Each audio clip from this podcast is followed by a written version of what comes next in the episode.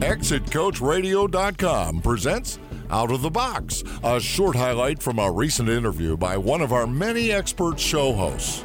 Hear the full interview at ExitCoachRadio.com, the information station for age 50 plus business owners. What is that one thing that will drive all business success in the future?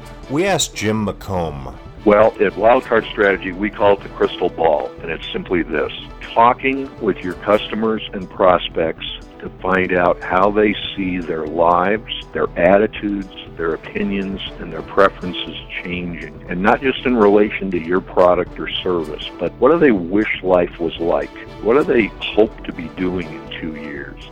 And where a lot of businesses don't get this is they spend a lot of money on market research finding out what their customers think about their products today, what their customers think about their service today. And that's fine, except what really matters in terms of sustaining success down the road is can you get someplace before your competitors get there? And the way you do that is by sitting down with people and talking with people about their lives and how they wish their lives were better, what they like about their lives, and how they see those lives and the priorities in them changing going forward.